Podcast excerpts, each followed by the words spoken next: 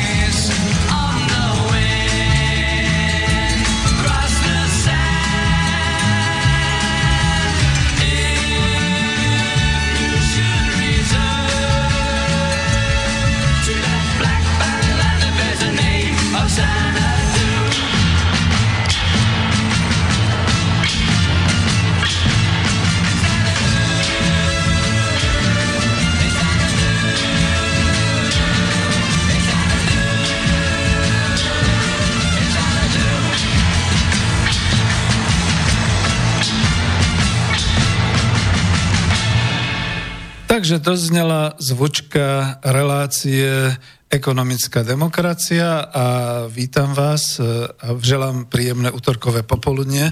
Milé poslucháčky a vážení poslucháči Slobodného vysielača Banska Bystrica z re- relácie, alebo teda zo štúdia Bratislava, kde vás teda privítal dnes Peter Zajac Vanka, inžinier, tak ako to kedysi na začiatku tejto série relácií, ktoré kedysi uvádzal Miro Hazucha, tak ma nejako predstavoval. A dnes som tu opäť v úlohe dobrovoľníka, redaktora, ale aj technika a počúvate teda deväťdesiate pokračovanie, už deväťdesiate pokračovanie od roku dvetisícpätnásť relácie Ekonomická demokracia a je ôsmeho mája roku dvetisícosemnásť.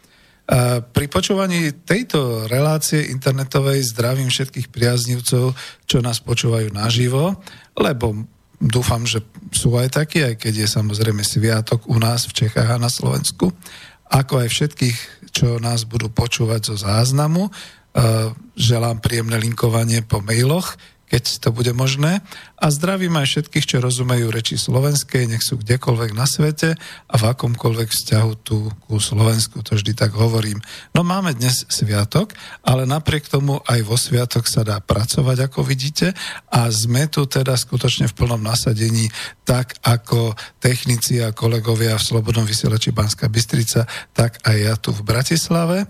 No a pretože si aj vás vážime, pokiaľ budete počúvať, tak nech sa páči, môžeme túto reláciu robiť aj kontaktnou, ak teda po nejakom takom čase, keď miňáte nejaký čas na rozbehnutie, zavoláte na mobilové telefónne číslo nula deväť päť nula sedem dva štyri deväť šesť tri alebo budete posielať elektronickú poštu na adresu studio zavináč slobodný vysielač bodka es ká, prípadne keď nás počúvate cez web, tak kliknete tam na zelenú ikonku otázky do štúdia. No a ja tradične už v týchto svojich popoludnejších časoch nemám príliš veľa ani otázok, ani príspevkov, ani telefonátov, takže už si tie relácie trošku tak robím, moderujem ako také skoro až prednášky alebo také zamyslenie, za to tam aj píšem, že reláciou sprevádza. No a keďže sme minulé na tej relácii osemdesiatdeväť sa zaoberali tým, čo potrebuje slovenské hospodárstvo a rozoberali sme tam trošku tú hospodárskú politiku súčasnej vlády, kam to speje a čo by sa teda malo robiť, tak skúsim na to nadviazať a pokračovať v dnešnej relácii, pretože vtedy vlastne napriek tomu, že sú to dvojhodinovky, niektoré veci mi zostali také neotvorené, respektíve neprediskutované alebo ne, osvetovo teda nezargumentované a podobne. Okrem toho tu mám so sebou teraz na pomoc, ja mám vždy niekoľko knížok, takže teraz tu mám Techniku a ekonomiku investícií, tá je ale hodne stará kniha, je to vlastne učebnica. A druhú knihu tu mám Slovensko dvadsiate prvé storočie Výzva a šanca, ktorú napísal ale tiež v deväťdesiatom šiestom roku náš významný ekonom, vedec Peter Staněk, spoluautorka je pani Jana Černá. Takže niekoľko slov možno aj z toho poviem a niektoré veci som si pripravil a budem teda reagovať aj samozrejme tak, aby sme e, vlastne e, sa osvetovo čo najviac dozvedeli, alebo aby ste vy ako poslucháči mali čo najviac informácií. Ale nedá, nedá mi to a nezazlievajte mi to. Ono je to naozaj tak aj v tomto sviatočnom čase. Otázka znala aj z rodiny, že čo, prečo ideš vysielať, čak je sviatok. Tak, tak som celkom úprimne povedal, že zaprvé teda nemám žiaľ v tejto chvíli nikoho za hostia, respektíve hostí, ktorí by som mal mať, tých si šetrím povedzme na Klub národohospodárov a chcel by som povedzme iné témy s nimi rozoberať, nie práve túto. Každopádne už sa chystám, pán profesor Husár vie, ak počúva ho, pozdravujem, že už sa chystáme teda pokračovať a dokonca aj a možno trošku spropagovať jeho knihu, ktorá sa blíži k vydaniu. Takisto Marian Vitkovič, poteším vás, píše knihu, takže snáď to všetko dobre sa rozbieha v roku dvetisícosemnásť a takisto mnohé veci ďalšie aj okolo Spolku národohospodárov. Ale pozor, počkajte, lebo to je iná relácia a tento, túto ekonomickú demokraciu si skutočne od nejakého toho deviateho vydania alebo od nejakej tej deviatej relácie už vediem sám tu na Slobodnom vysielači a vždy si to tak hovorím, že to je taká tá moja relácia, v ktorej teda môžem sa zamýšľať, môžem niektoré veci hovoriť, môžem polemizovať, ale hlavne teda chcem propagovať mnohé veci týkajúce sa takej tej ekonomiky a takéhoto hospodárstva, ktoré by malo mať také prvky postkapitalistické, čiže už naozaj také, kde by tí oligarchovia a ten zahraničný a globálny kapitál až tak nezúril na našom území a takéto všelijaké veci. Takže dobre, snáď sme sa rozdiskutovali, takže skúsim teda ešte raz dať tú základnú tému alebo myšlienku, čo potrebuje slovenské hospodárstvo. Je to teda druhý diel. A skúsim len zopakovať závery z prvého dielu. Naozaj teda Ekonomická demokracia osemdesiatdeväť, tu si, keď si pustíte z linku, alebo teda z archívu, tak sa dozviete viac. Len teda zopakujem, že Slovensko v druhej dekáde dvadsiateho prvého storočia nepotrebuje, sám si teda ako budem protirečiť, ale toto poviem, lebo to som aj tam dával, Slovensko nepotrebuje dnes sto percent národohospodársky komplex výroby, spracovania, spotreby. A ja to aj doplním, pretože dnes sme natoľko otvorenou a natoľko prevalcovanou ekonomikou, že uzavrieť sa by bolo až trošku možno nešťastie. Možno, že by to bola praktická hospodárska politika v čase nejakej tej globálnej hospodárskej katastrofy, ale zatiaľ to teda nikto nehovorí, aj keď niektorí spomínajú, že je to možno na spadnutie. Ale e, my, čo potrebujeme, a o čom sa teda denne kruto presviečame už aj u nás, to je to, že potrebujeme potravinovú sebestačnosť, teda schopnosť vlastnými silami pokryť domácu potrebu potravín celoštátne, regionálne, okresne, lokálne, čiže miestne. A teda potrebujeme poľnohospodársku prvovýrobu a k tomu celý agropriemysel pre výrobu a služby v oblasti poľnohospodárstva, v oblasti pôdohospodárstva, pri spracovaní potravín, vrátane všetkého, čo s tým súvisí. To znamená nie len teda spracovanie, ale aj skladovanie, všetko, čo sa týka logistiky, obalovanie, mrazenie, sušenie, všelijakých tých ďalších operácií s potravinami. A potrebujeme k tomu teda vrátiť naspäť celý ten priemysel tvorby výrobných technológií pre poľnohospodárstvo, pôdohospodárstvo, lesníctvo, vodný a drevársky priemysel, ako aj potravinársky priemysel. No a samozrejme potrebujeme to na trhu, pretože trh nikto nelikviduje. Potrebujeme to na trhu dostať medzi domácich obyvateľov, teda naozaj tých spotrebiteľov, ktorí by mali namiesto jablk, ktoré preputujú tisícky kilometrov, alebo namiesto mesa, ktoré preputuje celé kontinenty a tak ďalej, ktorí by mali lokálne potraviny čerstvé, alebo sušené, alebo mrazené, alebo akokoľvek konzervovo a všelijako spracované, ale domáce. Tie, ktoré sú niekde z okruhu pätnásť päťdesiat kilometrov a podobne. Samozrejme s tým, že môžu byť nejaké miestne špeciality, naozaj také tie komoditky, také tie nejaké veci, ako dneska sú sýria a nejaké tie špecialitky našej kuchyne a našeho potravinárstva a podobne, ktoré by boli dostať celorepublikovo a ktoré by sa dali aj vyvážať a podobne. Čiže toto je to, čo sme minule spomínali. Potom som ešte spomínal taký ten, na záver bolo taký ten úryvok z knihy Ekonomika po kapitalizme k takej tej vízii do roku dvetisícdvadsaťdva, ako sa spamätáva Slovensko demograficky, ako sa spamätáva s tým, že vlastne práve na báze, na základe toho potravinárstva a poľnohospodárstva moderného, teda na báze toho, ako teda, keď asi pamätníci spomenú, bol už agrokomplex, agrokombinát jé zet dé Slušovice s počítačmi a so všetkou tou technikou, digitalizované riadenie a všetky takéto veci, že by teda takýmto spôsobom u nás takisto fungovalo to poľnohospodárstvo. No, tu sa odmlčím, dostal som takú menšiu studenú sprchu pri stretnutí Spolku národohospodárov, pán Pavel Koncoš, bývalý minister poľnohospodárstva, dosť teda otvorene hovoril, v akom stave, katastrofickom stave sa nachádza slovenské pôdohospodárstvo, poľnohospodárstvo. Bol tam pán docent Forzhofer, ktorý hovoril zase z hľadiska potravinárstva. Takže vyzeralo to skoro zúfalo na ten pohľad, čo je naše, čo sa tu produkuje a čo všetko sa teda musí dovážať. Stále pre tú základnú informáciu, napriek všetkým snahám, je to šesťdesiat percent dovozu všetkých potravín a štyridsať percent našej výroby, ktorá ale stále akoby nenachádzala svoje miesto na trhu u slovenských spotrebiteľov, ale nie preto, že by to spotrebitelia nechceli, ale z dvoch základných otázok.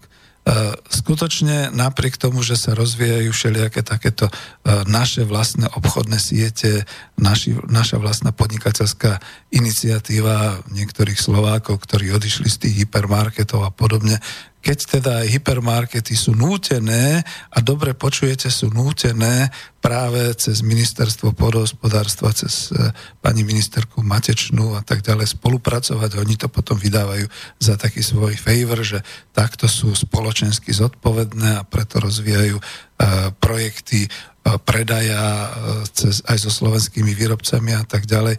Napriek tomu sú tam také určité nevýhody, že to je občasné, nie je to stále a tie potraviny sú z hľadiska teda konzumentov a zákazníkov stále akosi drahé. No, ja som si urobil len taký veľmi malý prieskum, že som skutočne chodil po Bratislave, pretože som Bratislavák, po všetkých tých potravinárskych predajniach a teda tých, tých miestach predaja, miestach, kde teda zákazník môže kúpiť potraviny. A škandálom je, že v podstate dokážu tieto reťazce, a to by sme museli nejaký bojkot urobiť, predávať oveľa lacnejšie a v oveľa teda nejakých, povedzme, väčších zľavách určité typy potravín, aj dovozových, ale povedzme aj tých našich, ako to, čo nešťastník, súkromný obchodník, iniciatíva nejakého predajcu je na nejakej miestnej večierke alebo v nejakom miestnom obchode v nejakej štvrti blízko ku spotrebiteľom, čiže priamo niekde tam, kde ľudia bývajú, kde by si radi teda hoci je v papučiach zbehli dolu na ulicu do toho obchodu a dokúpili si nejaké tie veci, ktoré by chceli.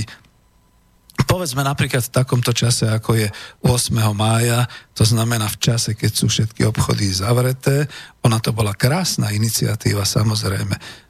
Iniciatíva z jednej strany, že máme štátny sviatok, koniec druhej svetovej vojny, a že máme teda ako sviatok, to znamená, že sa určité kruhy konzervatívne postarali, že teda áno, nech ľudia teda oddychujú a nepracujú a tak ďalej. No ale väčšina tých ostatných pracujúcich na Slovensku práve v tento deň konečne sa zobudila ráno, išla niekam sa prejsť alebo proste oddychnúť si, potom pozreli do chladničky a zistili, hm, mali by sme nakúpiť. Ale viete, čo je ešte horšie? A to teraz potvrdzujem ešte naozaj ako konzument. A potom sa prejdete po uliciach a zistíte, že ani tie reštaurácie nejako príliš zatiaľ nepomáhajú, pretože dostať sa do reštaurácií napríklad v Bratislave znamená poriadne pustiť peňaženkou. A poriadne pustiť peňaženkou znamená, že ak teda mám deň voľna a neurobil som si zásoby z obchodu, tak ma ten sviatok vyjde poriadne draho, keď sa to tak zoberie. Takže takto.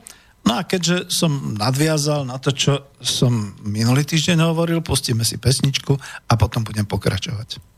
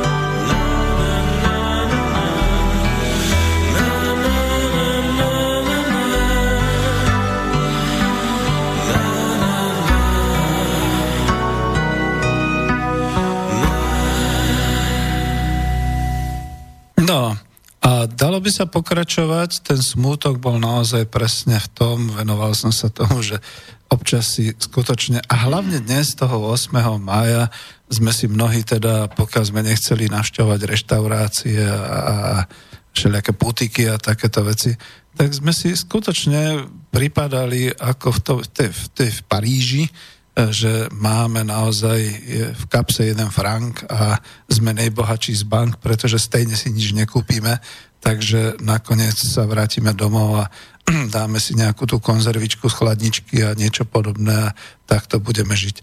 Možno je to pocit len vo veľkomestách, lebo však samozrejme v malých mestách, v obciach niečo funguje. Zistil som dneska napríklad na príklade Modry, malého mestečka tuto za Pezinkom v Malých Karpet, Karpatoch, že teda po tej hlavnej ulici, po tom hlavnom námestí sme aspoň päť zmrzlinární objavili, takže dobre, tak aspoň také niečo sa dá. No ale dobre, nebudem až taký prízemný, pretože toto je relácia, druhý diel dokonca, čo potrebuje slovenské hospodárstvo. No ale tak treba to naozaj tak povedať v súlade s vládnymi ekonómami a s už dneska ex-premiérom Ficom, že hlavný ťah na rast všetkých tých makroekonomických ukazovateľov, teda aj hrubého domáceho produktu, dnes majú domáci spotrebitelia, čiže spotreba domácností.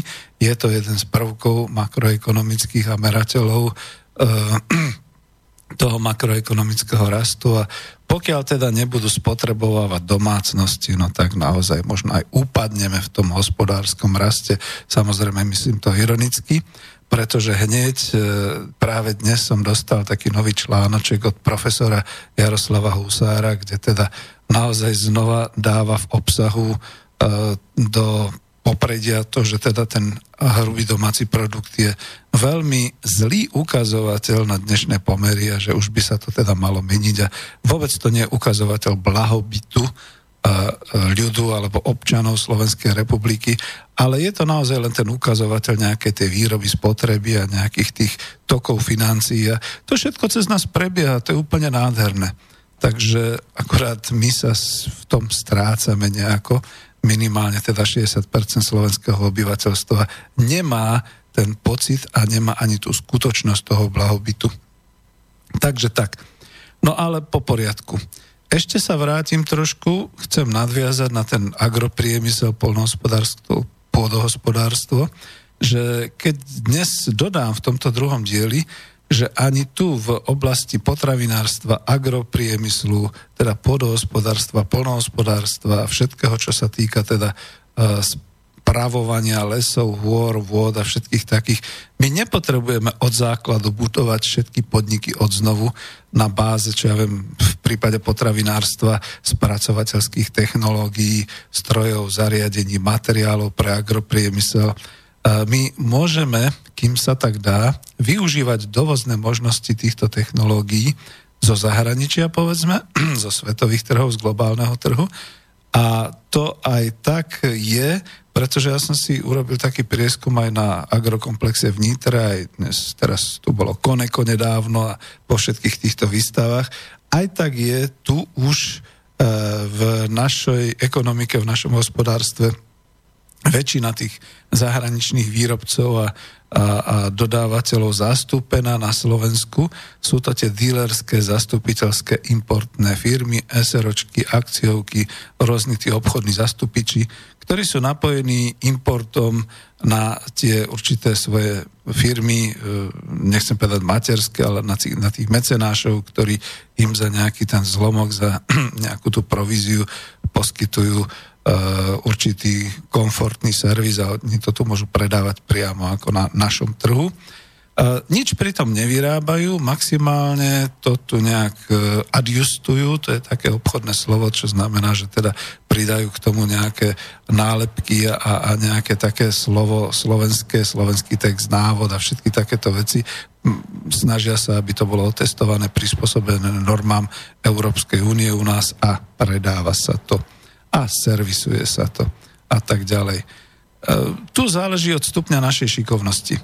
Ak by nastali nejaké poruchy v medzinárodnom obchode alebo priamo v obchode Slovenska, Slovenskej republiky so svetom, OK, tak sa to učme nahradiť importom, teda povedal by som opačne, teda na, učme sa to nahradiť domácou výrobou, tento import, práve takým tým umom a schopnosťou zhotovovať, vyrábať, tak ako sa to Rusom podarilo v tej svojej politike nahradenia importu. Tým sa to podarilo napríklad ohromne. E, sám som bol svedkom a sám som aj doplatil na to, že teda v tej oblasti, kde som bol, v podstate sto percent si nahradili technológie ako obrábacie stroje tým, čo importovali povedzme zo sveta, ale aj od nás.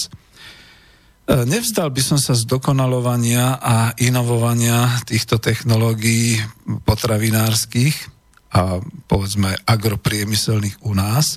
A to preto, pretože u nás žijú ešte praktici, ktorí si pamätajú tie výrobné technológie, sú v tom vzdelaní, pracovali s týmito technológiami ešte za Československa tu a dokonca ešte si dokážu oprášiť nejaký ten základný aplikovaný výskum a vedia sa dať dohromady s kolegami, kde vtedy ako kedy robili a môžu uskutočňovať stále ešte nejaký ten aplikovaný vývoj v takejto oblasti. A to myslím konkrétne na také odbory ako konzervárenstvo, mraziarenstvo, spracovanie rastlinnej, zeleninárskej produkcie a všetky takéto veci. A ja som sám nakoniec pamätníkom, ako sme pripravovali celé tie agropotravinárske komplexy, ako závody na kľúč, doslova ako investičné celky v rokoch osemdesiattri osemdesiatpäť do Sovietskeho zväzu a bolo to v dnes ešte stále existujúcej firemnej značke, aj keď to už dávno nerobí, akciová spoločnosť Technopol. A dnes tí ľudia sú stále niekde rozfrckaní po republike, e, majú päťdesiat plus, niektorí už máme šesťdesiat plus, ale žijeme a boli by sme schopní na nejakej tej hospodárskej báze obnoviť takéto kruhy s tým, že by sa všetky takéto veci spracovávali. Takže takto by som to dal na margo toho, čo ešte som teda uh, dobublával alebo, alebo dovysielal z toho prvého dielu, čo sa týka potravinárstva a všetkých takýchto vecí. No, skúsim urobiť jednu odbočku, jednu odbočku, ktorá prišla mi a ja to chcem dať, pretože uh, zostal som taký prekvapený, že wow, tak aj takto dnes. Uh, idem si to pozrieť, kde to mám. No, mohol som si dať pesničku medzi tým, že? E, dobre, pozerám. Mm, nie, nie, nie, takže nedám tú odbočku. Nenašiel som to, dám si potom pesničku a tak. No, tak budem pokračovať. E, ja si ešte pripravím. Vyšiel v Pravde taký článok, takže skúsim si ho pozrieť. Dobre. Dlho ma už štve a je to práve z tejto tematiky o tom, čo potrebuje naše hospodárstvo. Veľmi veľa je takých článkov, alebo bolo takých článkov, dokonca aj takých tých politických vyhlásení, ešte len nedávno v roku dvetisícsedemnásť, že štát musí byť efektívnejší. Táto floskula ma už dlho rozosmievala, pretože prišla z mass médií, z tých oficiálnych, samozrejme politici to preberali, to sú všetky tie liberálne think tanky, ktoré nás týmto krmia, že štát je zlý majiteľ a zlý správca, treba ho vymeniť za súkromnú iniciatívu. Pomaly dvadsaťosem rokov súkromnej iniciatívy a pozrite, kam sme to dopracovali na Slovensku. Tu nejde o to, že pár desaťtisíc ľudí zbohatlo, pár stovák rodín je skutočne už oligarchických a že sa vlastne všetci máme dobre, pretože nežijeme v Afrike a že ešte stále máme nejakú tú vodu, nejakú tú strechu nad hlavou, ešte stále máme v hypermarketoch potraviny. No ale viete, aj na to Madagaskare majú v hypermarketoch potraviny a predsa len my by sme asi nechceli žiť na, Madaga- na Madagaskare. Aspoň teda nejaká tá väčšina občianstva.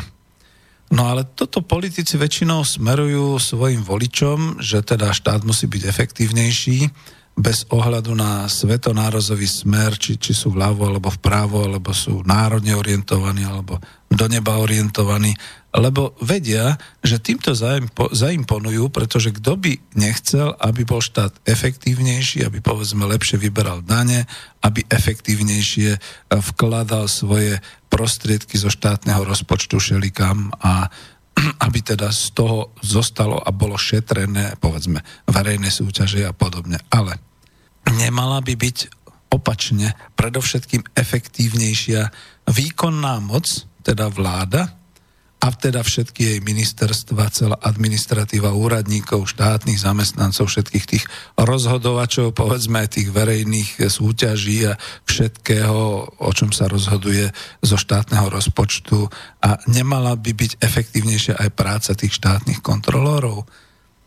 Celé súdnictvo a celá zákonodárna moc volených zástupcov v Národnej rade Slovenskej republiky spolu so všetkými nimi štátom platenými asistentami, poradcami, inštitútmi, všetkými tými okolo toho sa motajúcimi e, nevládnymi organizáciami, dneska je tá skratka en gé ó taká, a s celou tou škálou tých analytických pracovísk a tlčhubov, ktorí sa striedajú v televízii, v mass médiách a tak ďalej. Prečo to vlastne je? Prečo to vlastne štát drží? Ako to potrebuje? To, to vážne potrebujeme? To je propaganda dvadsiateho prvého storočia? Lebo ja si myslím, že mali by byť ticho, mali by pracovať a ich výsledky práce by sme mali až posudzovať. Nie je to, že veľmi hlasne uh, hovoria o tom, čo všetko bude a čo všetko má byť a ako to má byť a ako treba šetriť a podobne.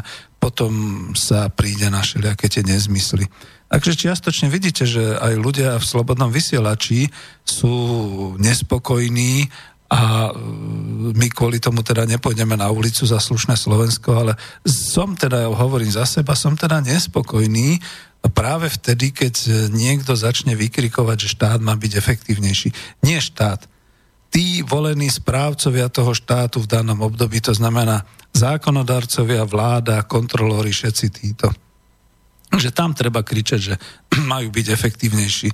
Lebo hovorím o hospodárstve a tam tá efektivita už je... No, dobre, to povieme o chvíľočku. A prečo teda chcú, aby štát... Lebo je to taká tá liberálna ideológia. Štát to sme predsa my. Štát ako organizáciu e, dodnes v národných hraniciach tvoria ľudia. To sme my s občianskými preukazmi. E, naše vzťahy v súkromí, v rodine, v obci, na verejnosti, vo vzťahu ku okoliu, k prírode, ku pôde, k hmotným statkom, ku kultúre, k historickým pamiatkám, ku vode, ku vzduchu, ku horám, ku lesom, ku zvieratám, k rastlinstvu. Povedal som všetko. Či? Takže to sme my, to je ten štát. A čo po nás chcú? Kde máme byť efektívnejší pre Boha živého? Takže ak sa táto liberálna floskula ujala po roku devätnásťstodeväťdesiat, už vtedy, a teraz to už je pomaly dvadsaťdeväť rokov, tak poďme dnes systémovo a ekonomicky rozoberať to, čo sa vlastne má diať, keď má byť niečo efektívnejšie.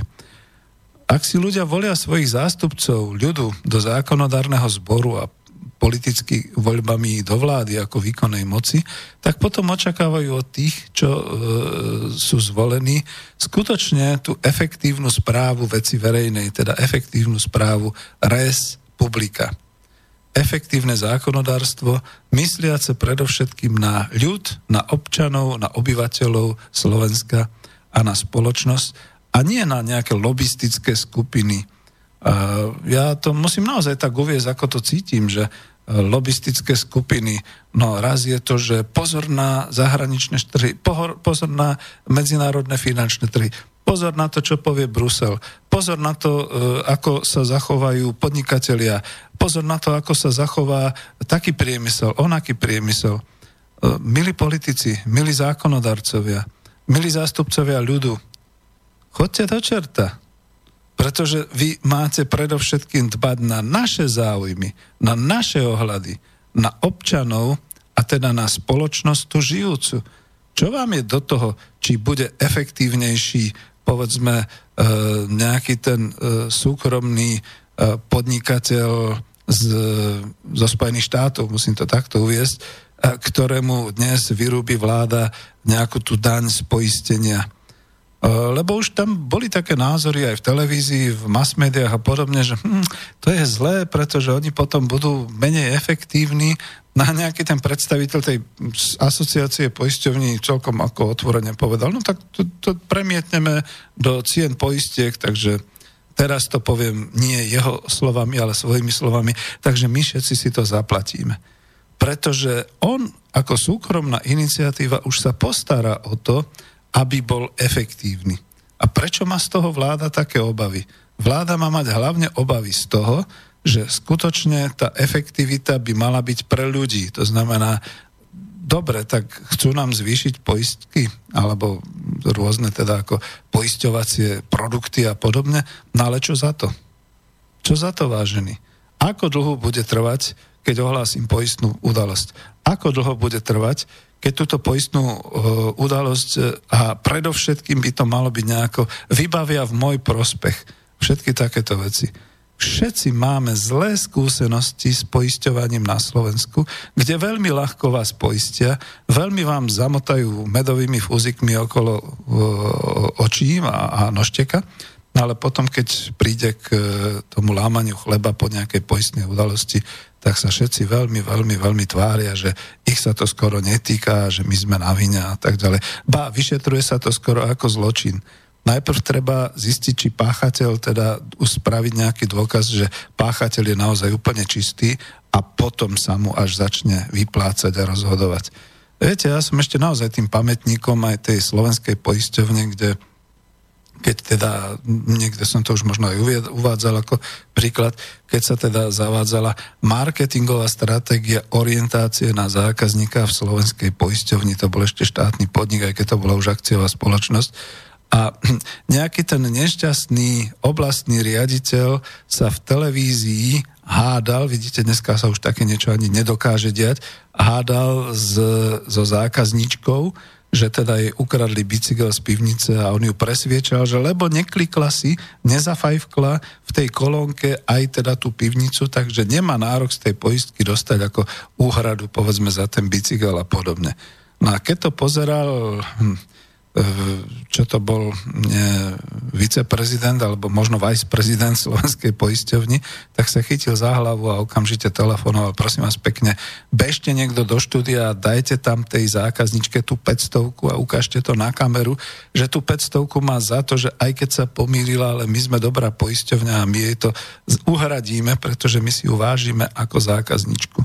Dnes, po pomaly dvadsiatich rokoch, nič také už neexistuje. Za prvé, že by sa niekto v televízii dokázal takto postaviť zákazníkovi v priamom prenose a argumentovať. A za druhé, už keď ťa máme zákazník, to už je ako kedysi na vojne. Už ťa máme, už nás nezaujímaš. Ty len pekne plať a pokiaľ nebudeš platiť, pošleme na teba exekútora. Takže asi takto to vyzerá. A vrátim sa z toho úplného konkrétna, z tých konkrétnych príkladov zase naspäť až na tú výšku uh, tej, to, tej efektívnosti štátu.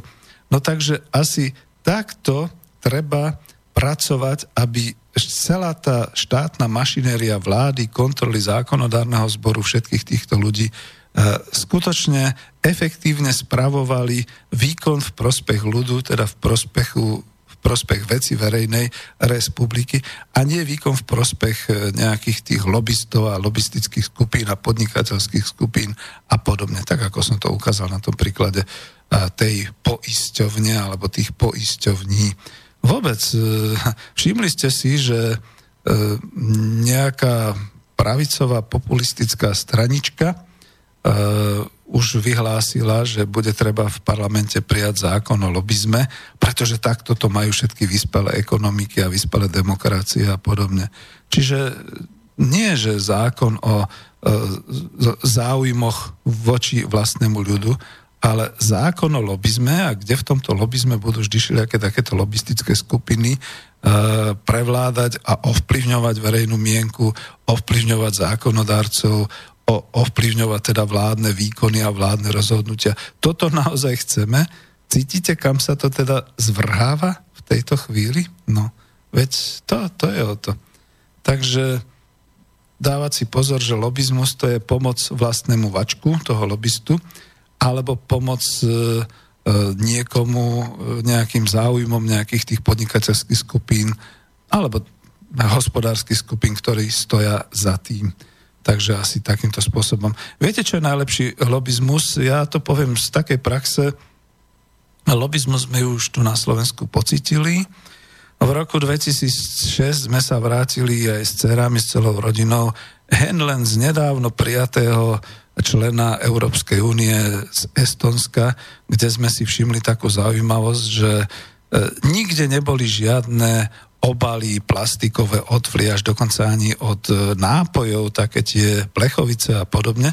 A videli sme, že skutočne hromadne to zbierajú v každom obchodíku. Tak ako u nás majú e, zber fliaž, teda taký ten automat na fľaše a tak ďalej, tak tam mali vlastne na tieto, hoci aj špinavé, hoci aj nejakým spôsobom, ale aspoň aby to malo nejaký ten tvár tej plechovice a, a, a toho. A keď sme sa mi pýtali, že... Hm, to je zaujímavé, že prečo to robia, tak, tak tá odpoveď toho nášho priateľa bola, že za prvé životné prostredie, za druhé recyklácia a veľmi dobre zorganizovaná recyklácia, pretože tí ľudia, ktorí povedzme po niekom, kto nechá tam na pláži, Estonsko je pri mori, kto nechá na pláži povedzme desať nejakých tých plastikových uh, uh, plastikových fľašiek a podobne.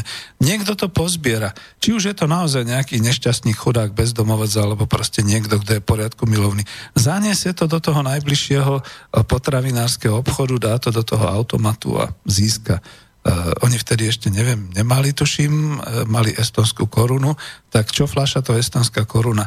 No samozrejme. Došli sme do republiky, práve vtedy v tom dvetisícšesť prebiehal nejaký taký lobistický zápas medzi uh, ministerstvami a medzi uh, životným prostredím a, a obchodom a podobne. A tá, tá lobistická skupina tých uh, hypermarketov a obchodníkov presvedčila vládu, že to je nezmysel, to sa neoplatí, to nedávajme, to nerobme. A tak je Slovensko a lesy Slovenska a rieky Slovenska zavalené plastami. Samozrejme, už sa medzi tým za tých nejakých dvanásť rokov našiel nejaký iný spôsob, to znamená, plasty sa zberajú cez uh, likvidáciu odpadov, sú na to teda nejaké tie kontajnery, sa to zberá, sa to zaplatí, zaplatíme to teda všetci a sa to potom dáva nejakej súkromnej iniciatíve na recykláciu, ktorá z toho zase môže tržiť nejaké tie fondy, dotácie a podobné veci. Vidíte, kam speje lobizmus? Aký sme my hlúpučky? Tak v tých krajinách, kde sú múdri, si to dokázali zorganizovať skoro až bez nejakej, len organizačne bez nejakých nákladov. My na to vydávame veľké prostriedky. Takže keď chcete zefektívňovať štát a zefektívňovať ekonomicky, prosím vás pekne, neberte do toho lobizmus. V žiadnom prípade. To bude akurát škodiť. Pretože ak teda môžeme povedať, tak... efektívnu výkonu vládnu moc, ktorá rázne a principiálne jednoznačne vykonáva správu nad majetkom štátu, e, predsa e, chceme a je to, je to naozaj také, že ak teda e, bude mať e, vláda kontrolnú právomoc a teda ak služba ľudu, štátna služba bude efektívna, tak potom naozaj by mala byť tak efektívna ako dneska, keď môžeme nejaké tie služby, servisy porovnávať s rýchlou operačnou pamäťou alebo s výkonom softvéru nejakého počítača. No ale dám to do súvisu, lebo hodne dlho už hovorím, prečo je dnes taká požiadavka implantovaná v inom chápaní, povedzme aj z kruhov Európskej únie, na tú vysokú efektívnosť štátu.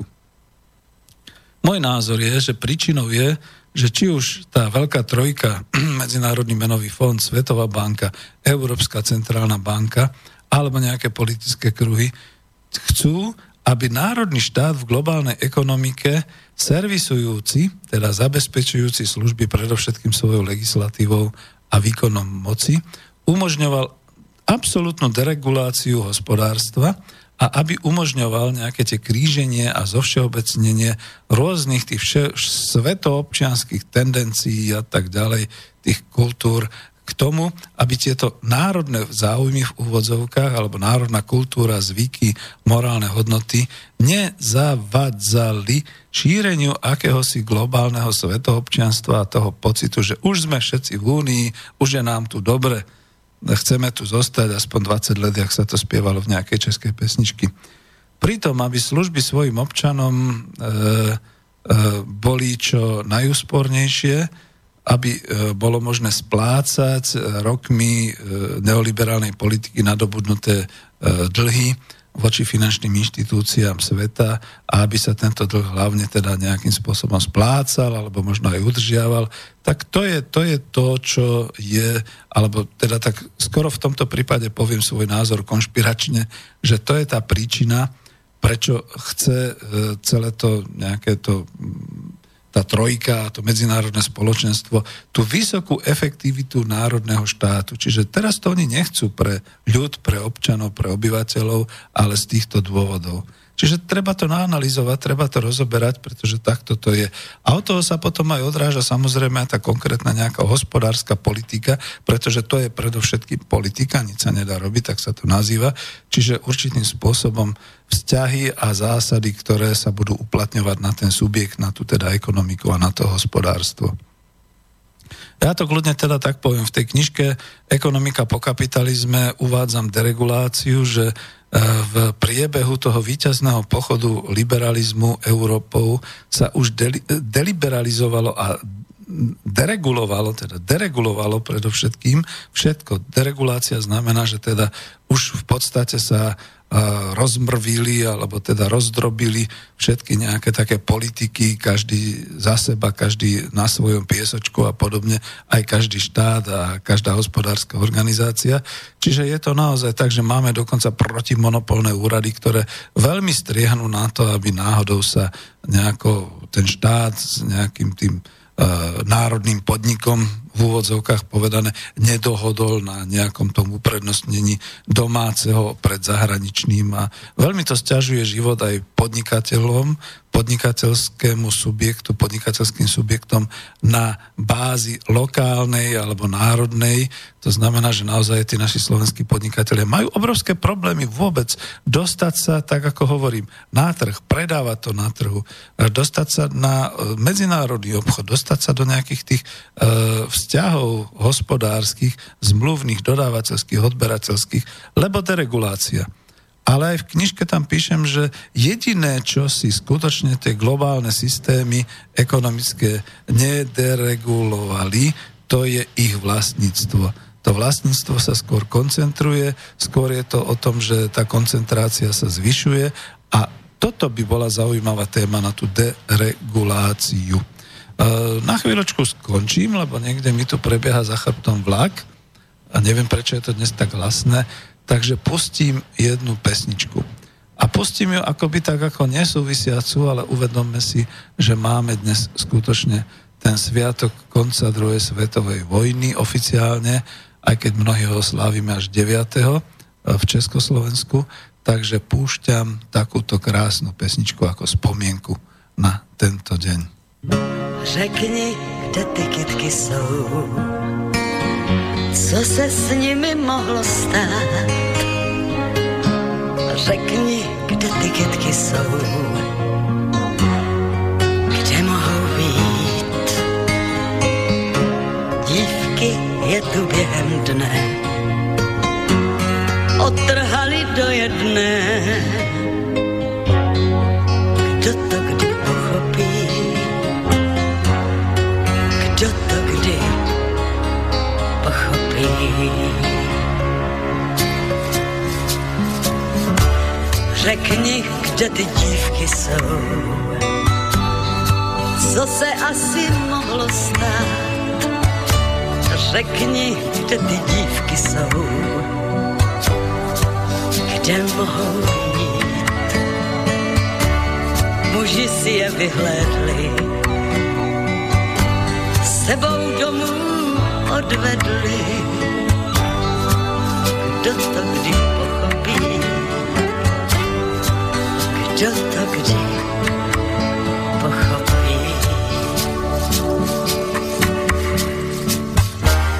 Řekni, kde ti muži jsou, co se k čertu mohlo stát. Řekni, kde ti muži jsou, kde mohou být. Muži v plné polní jdou, do války zas je zvou. Kdo to kdy pochopí, kdo to kdy pochopí.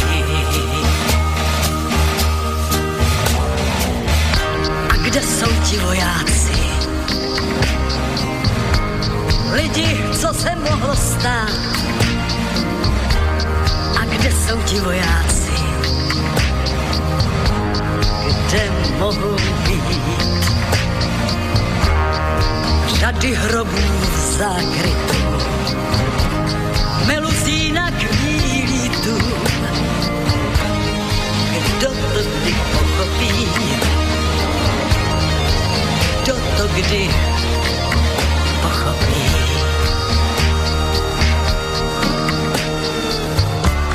Řekni, kde ty hroby jsou, co se tady mohlo stát. Řekni, kde ty hroby jsou, kde mohou být. Co tu kytek rozkvétá od jara do léta. Kdo to kdy pochopí, kdo to kdy pochopí.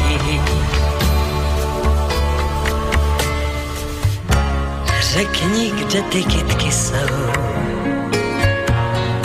co se s nimi mohlo stát. Řekni, kde ty kytky jsou, kde mohou být. Dívky je tu během dne otrhali do jedné. Kdo to kdy pochopí, kdo to kdy pochopí. Tak som nehal doznieť celú túto smutnú a zároveň slávnostnú pieseň, spomienku, ktorú asi prvý raz hneď po druhej svetovej vojne nahrala nemecká speváčka, ktorá ale migrovala, imigrovala do Spojených štátov amerických, Marlene Dietrich, a zároveň teda skutočne prevzali ju všetky svetové speváčky, takisto teda aj naše speváčky, a túto smutnú pesničku, smutnú melódiu Řekni, kde ty kytky sú, som uviedol skutočne na túto počesť toho, že máme už sedemdesiattri rokov mierového života tu v Európskej únii, alebo v Európe, tu v strednej Európe. Aj keď to už by zase bolo politické, už to bolo viackrát narušené. Ja sám sa cítim veľmi nekomfortne a veľmi zhrozene. Prvý raz to začalo bombardovaním Juhoslávie v roku deväťdesiatdeväť a druhýkrát skutočne tým, keď nastala občianska vojna na Ukrajine a naše kruhy politické sa tvárili, že to nič, to, to je v poriadku, a odvtedy je tu akási ruská hrozba. Ako si nikto nerozumie, čo sa deje, a je to škoda, ale to nepatrí do tejto relácie. Je to skutočne len na margo toho, že neviem, či si vlastne uvedomujeme, že tými najväčšími hodnotami e, sú dnes e, vlastne mier. Mier a práca. Mier a to, aby človek skutočne tou svojou prácou dokázal nielen prežiť, ale aj získať určitú svoju životnú úroveň a určitý ten blahobyt vo svojej krajine, tam, kde žije so svojimi ostatnými, v tom celom spoločenstve, v tej celej spoločnosti. A toto, toto ako keby sa začalo vytrácať. Toto, toto ako keby už neplatilo a teraz sa tu nejaké iné hodnoty a Európska únia stále e, hovorí teda ústami komisií a Bruselu a ich teda predstaviteľov, nevolených predstaviteľov, e, nie poslancov, že aké máme mať hodnoty a ako to máme byť stále tou najväčšou hodnotou. Pre nás, stredoeurópanov, je mier a je to práca. tak neberte nám tieto hodnoty. Skôr naopak, poďme sa zamýšľať a poďme rozoberať, aká hospodárska politika a čo vlastne pomôže skutočne Slovensku, slovenskému hospodárstvu. Toto by bolo to dôležité. Čo potrebuje slovenské hospodárstvo? Takže znova sa vrátim k tomu príkladu, tak ako sme spomínali už teda aj o tej efektivite štátu a o takýchto nejakých záležitostiach, takže ja rozmýšľam, teraz naozaj už som si našiel, takže pustím e, túto jednu e, správu, alebo dobre, dokonca dve správy sa takto objavili. E, Som čitateľom Pravdy, samozrejme som čitateľom Pravdy webovskej, čiže na web stránke. A dosť ma prekvapil napríklad teraz názor, ktorý tu bol a kvitujem ho, že je to správny. A Branislava Ondruša, štátneho tajomníka Ministerstva práce, sociálnych vecí a rodiny, čo teda odznelo tretieho mája v Pravde. Je to v tlačenej Pravde takisto písané. A ako kvitujem to, že skutočne aj v tom smere sociálnej demokracii zostávajú ľudia, ktorí rozmýšľajú, ktorí vedia pomenovať určité veci tým správnym slovom. Lebo aj nadpis je taký. Prácu firmy kupujú, nie dávajú. A teraz ho budem citovať. Iný názor na príplatky majú tí, ktorí ľuďom prácu dávajú, povedal deň pred prvým májom redaktor Slovenského rozhlasu o zvýšení príplatkov za nočnú, a za, a, za nočnú prácu a o zavedení príplatkov za víkendovú prácu. E, inak často používaná floskula vyznela v predvečer Sviatku práce obzvlášť bizárne, lebo potvrdila, aký nielen rozšírený, ale aj všeobecne akceptovaný je u nás mýtus, že firmy ľuďom prácu dávajú v úvodzovkách. Dokonca aj politici neraz ďakujú firmám, že dávajú prácu našim ľuďom, ako keby to bola nejaká charita či sociálny počin. Samozrejme, ak príjmete tento nezmysel, ľahko sa stanete kritikom každého vládneho opatrenia, ktoré zvyšuje mzdy, lebo to logicky musia považovať za neprimeranú záťaž pre niekoho, kto dobromyselne umožňuje ľuďom zarobiť si v úvodzovkách. Prečo o tom takto hovorím? Budem pokračovať ešte v tom článočku. Skutočne ma Branislav Ondruš prekvapil a som rád, že takto uvažuje a takto zmýšľa. Zároveň tým dáva najavo, a práve je to téma aj tejto relácii, že ťažko sa dnes robí možno aj ľuďom, ktorí sú, ani nechcem povedať, že viac vľavo, ale ktorí sú solidárni, ktorí majú triezve názory a vedia, ako by bolo možné slovenskému obyvateľstvu, ľudu Slovensku pomôcť, keď v podstate proti ním stojí celá tá fronta tých lobistov, tých asociácií, zamestnávateľov, tých masmediálnych a všelijakých tých inštitútov a, a think tankov a podobné veci. A len čo sa nejaké opatrenie dvíha, niečo sa začne pripravovať, už všetci kričia. Lebo on tu naozaj správne uviedol, dávajú nám prácu? Nie, veď si ju kupujú. Dokonca celkom otvorene hovoria, že si ju kupujú na trhu práce, že nám platia cenu za prácu, tak čo potom chceme? Len nejakí naši politici skutočne ako to začínajú tak pozerať na to, že tú prácu nám zahraniční investori dávajú a že teda máme byť vďační a tak ďalej. Je zaujímavé, je, však ja to nebudem hovoriť o seba, budem to citovať aj z toho článku. E, ďalej Braňo Ondruš. Firmy svojim zamestnancom prácu nedávajú. Naopak, ich prácu potrebujú využívať, aby mohli zarábať. Tak, ako by nemohli fungovať bez strojov, zariadení, energií, surovín, nemôžu fungovať ani bez práce svojich zamestnancov. Počúvajte ďalej. Kapitalistická spoločnosť však prácu považuje za tovar. O to viac treba zdôrazňovať spoločenskú hodnotu, ktorá ďaleko presahuje jej hospodársky rozmer. Lenže vo vzťahu zamestnávateľa a zamestnanca je kapitalistická logika nekompromisná.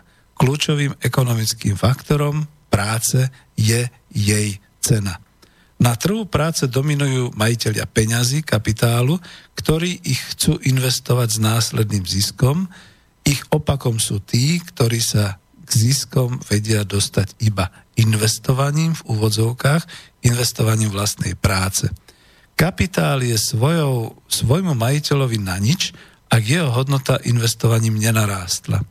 A to sa nestane, ak výrobné haly, výskumné a vývojové pracoviská, projekčná dielňa a ateliéry či softverové a poradenské centrá zostanú prázdne, ak v nich nebudú pracovať ľudia. Čítam ďalej. Firmy svojim zamestnancom teda prácu nedávajú. Naopak, prácu potrebujú využívať, aby mohli zarábať.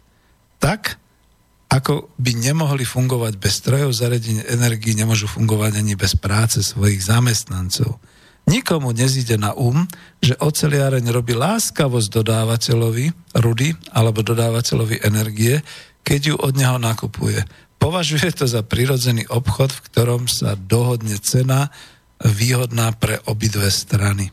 Ak však ide o robotu nemajetných ľudí, zrazuje z kapitalistu dobrodinec, ktorý láskavo dá ľuďom príležitosť, aby mu svojou prácou zhodnotili jeho investíciu. Tento falošný obraz, v ktorom má pracujúci s úctivým predkolonom ďakovať za pracovnú príležitosť v úvodzovkách, je jednou z príčin nízkych platov a nízkeho sebavedomia pracujúcich pri ich vyjednávaní. Štát je povinný znižovať nespravodlivé rozdiely medzi ziskami z kapitálu a z práce a aktuálne zavedené a zvýšené príplatky sú legitímnym nástrojom rovnako ako minimálna mzda. Tuto vložím svoj komentár, no klobúk hore.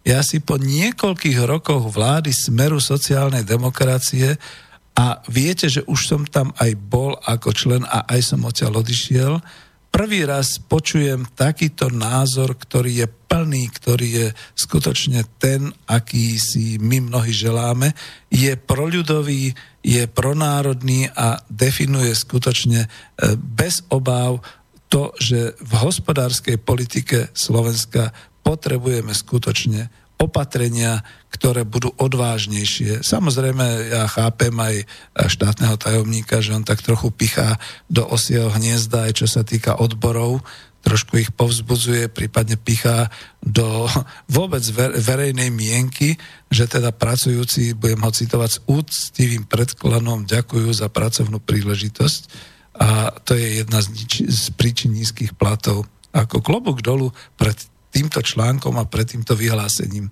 A možno vyvolá aj tú polemiku, uvidíme, ale ja si to vážim. Ako vítam Braňa Ondruša naspäť medzi nami, kritikmi hospodárskej politiky a kritikmi pomerov na Slovensku. A budem citovať ďalej. Podľa údajov Eurostatu Budem citovať ale z tohto článku. Podľa údajov Eurostatu je iba v štyroch členských krajinách Európskej únie podiel ceny práce na hrubom domácom produkte nižší ako na Slovensku. Iba v štyroch je nižší. Tam pravdepodobne to tu nepíšu, ja to poviem. Bulharsko, Rumunsko, kto ešte v Európskej únii z týchto chudobných krajín? Hm?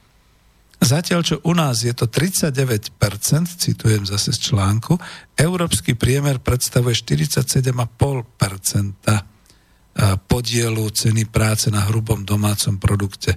Dokonca aj keď hrubý domáci produkt očistíme od odpisov z majetku, pre tých, ktorí tvrdia, že tento pomer je tak veľmi v neprospech platov, lebo sa u nás musí veľa investovať do strojov a zariadení, stále budeme patriť medzi sedmičku najhorších krajín v e, Únii. Ešte v rámci vé štyri sme na, v tomto ukazovateli tretí najhorší, ale v Poľsku zas majú minimálnu mzdu vyššiu ako u nás. A budem citovať ďalej. Ten článok je mimoriadne zaujímavý a prepáčte, milí posluchači, že ho citujem, ale ako ja som si pripravoval práve túto tému e, v rámci hospodárskej politiky, že teda skutočne zachráni nás e, vyrovnávanie e, mzdových pomerov na úroveň Európskej únie, pretože cenami sme sa tam už dostali, e, legislatívou sme už tam, chcú nám zrovn, zglajšaltovať, jak sa to hovorí, čiže aby sme mali rovnaké dane a rovnaké všetky takéto normy a podobné veci. Ale ešte stále v oblasti hladín odmien za prácu, čiže mzdy, sme niekde v jednej tretine Európskej únie. Ja som to dokonca včera dával aj v spomienkach na socializmus, že tá mzda za socializmu do roku devätnásť osemdesiatdeväť a potom, keď to všetci tí analytici kričia, že chudáci, pozrite, jak málo tam zarábali a ako dnes.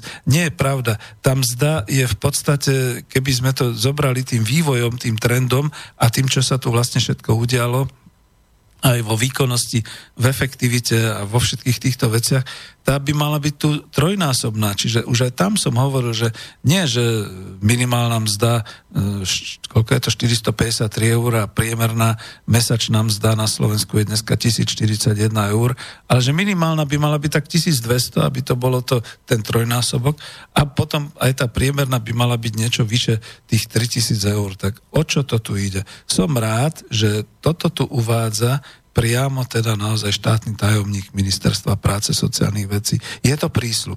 Je to prísľub, že sa pôjde ďalej. Že aspoň teda v týchto uh, veciach sa uh, začne niečo diať. Budem pokračovať v tom článku. A práve preto tento údaj ukazuje, aký je podiel z toho, čo utržia firmy, vyčlenia na platy svojich zamestnancov. Nie však ako doplnkový dar k darovanej, dávanej práci, ale ako cenu, za ktorú ľudia, ktorí nežijú e, zo svojich majetkov, predávajú svoju každodennú prácu, svoje vedomosti, svoje znalosti, svoje zručnosti. Cenu, za ktorú majitelia kapitálu túto prácu kupujú, lebo ju potrebujú rovnako ako iný tovar. Na trhoch je pritom bežné, že predajcovia komodít, po ktorých rastie dopyt, v, v zátvorke najmä, ak je to vyššie ako ponuka, zvyšujú ich cenu. Ak to stúpenci trhového liberalizmu považujú za prirodzené, nie je dôvod, aby sa im to nepáčilo, že sa v aktuálnej situácii rovnako správajú aj pracujúci. Aj za pomoci demokratického štátu, ktorého moc predsa pochádza priamo z nich. No, ďakujem skutočne za tento článok Pravde. Niečo sa s Pravdou e, týmito novinami deje. No, myslím, že zmenili majiteľa, to je, to je jeden z dôvodov možno. A potom sa niečo deje aj priamo vo vládnych výkonných kruhoch, zatiaľ nie v zákonodárnom zbore, ale aj vo vládnych výkonných kruhoch, pretože tento názor je presne ten, ktorý je, povedal by som, ten dôležitý pre hospodársku politiku Slovenska. My predsa nemôžeme donekonečna nehávať tu zahraničných investorov, aby ťažili z našej ekonomiky, z nášho hospodárstva, aby nám rástlo há dé pé, pretože ono efektívne, efektívne evidenčne rastie, ale my z toho nič nemáme. Naozaj, tak ako pán profesor Husár napísal, že há dé pé nie je žiadny ukazovateľ blahobytu. Najmenej na Slovensku, takže o tom to teda naozaj je. No a je to kúzlo nechceného, pretože medzi tým som našiel ďalší článok a chcel som ho teda takisto podať. Oh, neviem, či sa mi podarí. Mám tu aj niečo od Ilony Švihlíkovej, ale takisto vlastne v Pravde, v tomto prípade v tlačenej Pravde zo siedmeho, to je, to je včerajší dátum, píše ex-ministerka za stranu demokratické lavice pani Brigita Schmögnerová. V čom by sme mali byť ostražití? Tak sa volá ten článok. A ono to naväzuje presne na túto úroveň mzdy a na túto hospodársku politiku v tom zmysle, že teraz sa pripravuje agenda do roku dvetisícsedemdesiat, týka sa hlavne teda dôchodkov. A tuto je taká kritika, skoro by som povedal, až zas naopak do vládnej koalície, pretože, a budem ju teda citovať, nadpis článku je, v čom by sme mali byť ostražití, počet rozličných nových iniciatív nebývalo narástol, bez toho, aby sa ich agenda výrazne odlišovala.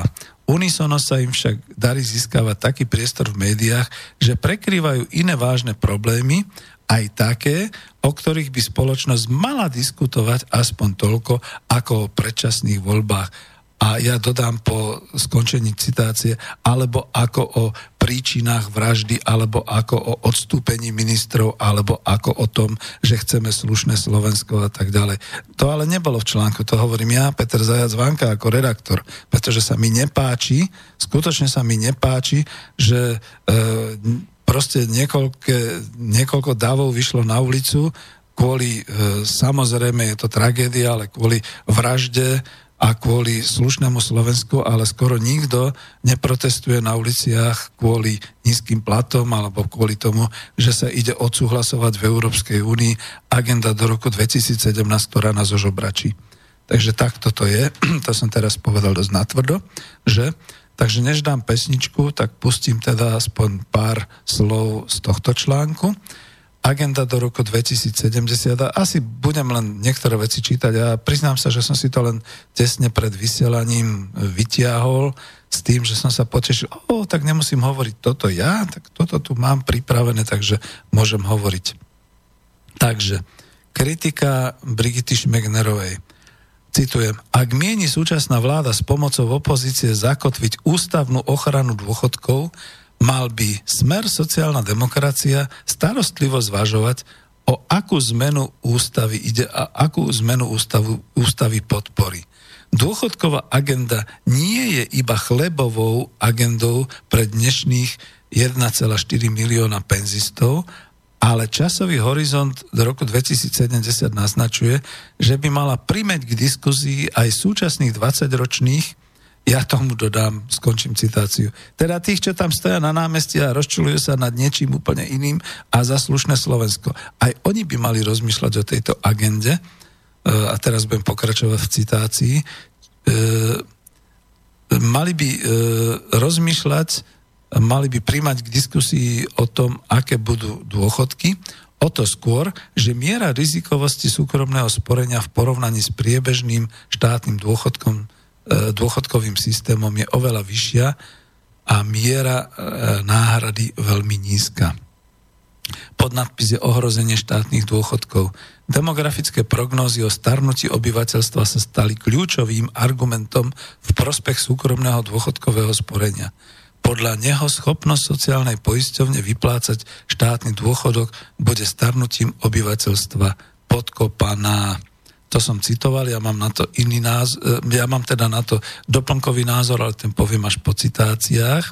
Takže budem citovať. Priemerná dĺžka života sa zvyšuje, no nemusí to automaticky znamenať starnutie populácie. To sa dá rodinnou politikou oddiaľovať. Starnutie nie je však jediným faktorom rizika solventnosti prvého dôchodkového piliera. Ak okolo tristotisíc migrantov za prácou do zahraničia zo Slovenska odvádza sociálne odvody namiesto do slovenskej sociálnej poisťovne, do českých, rakúskych, britských či iných penzijných fondov, výpadok nemôže byť iný ako citeľný. A ešte pozriem niečo, ani Smer nie je bez viny. Fatálnejšie pre štátne dôchodky v pomerne krátkom čase nebude preto starnutie obyvateľstva a manipulovanie s odvodovými percentami v prospech druhého piliera.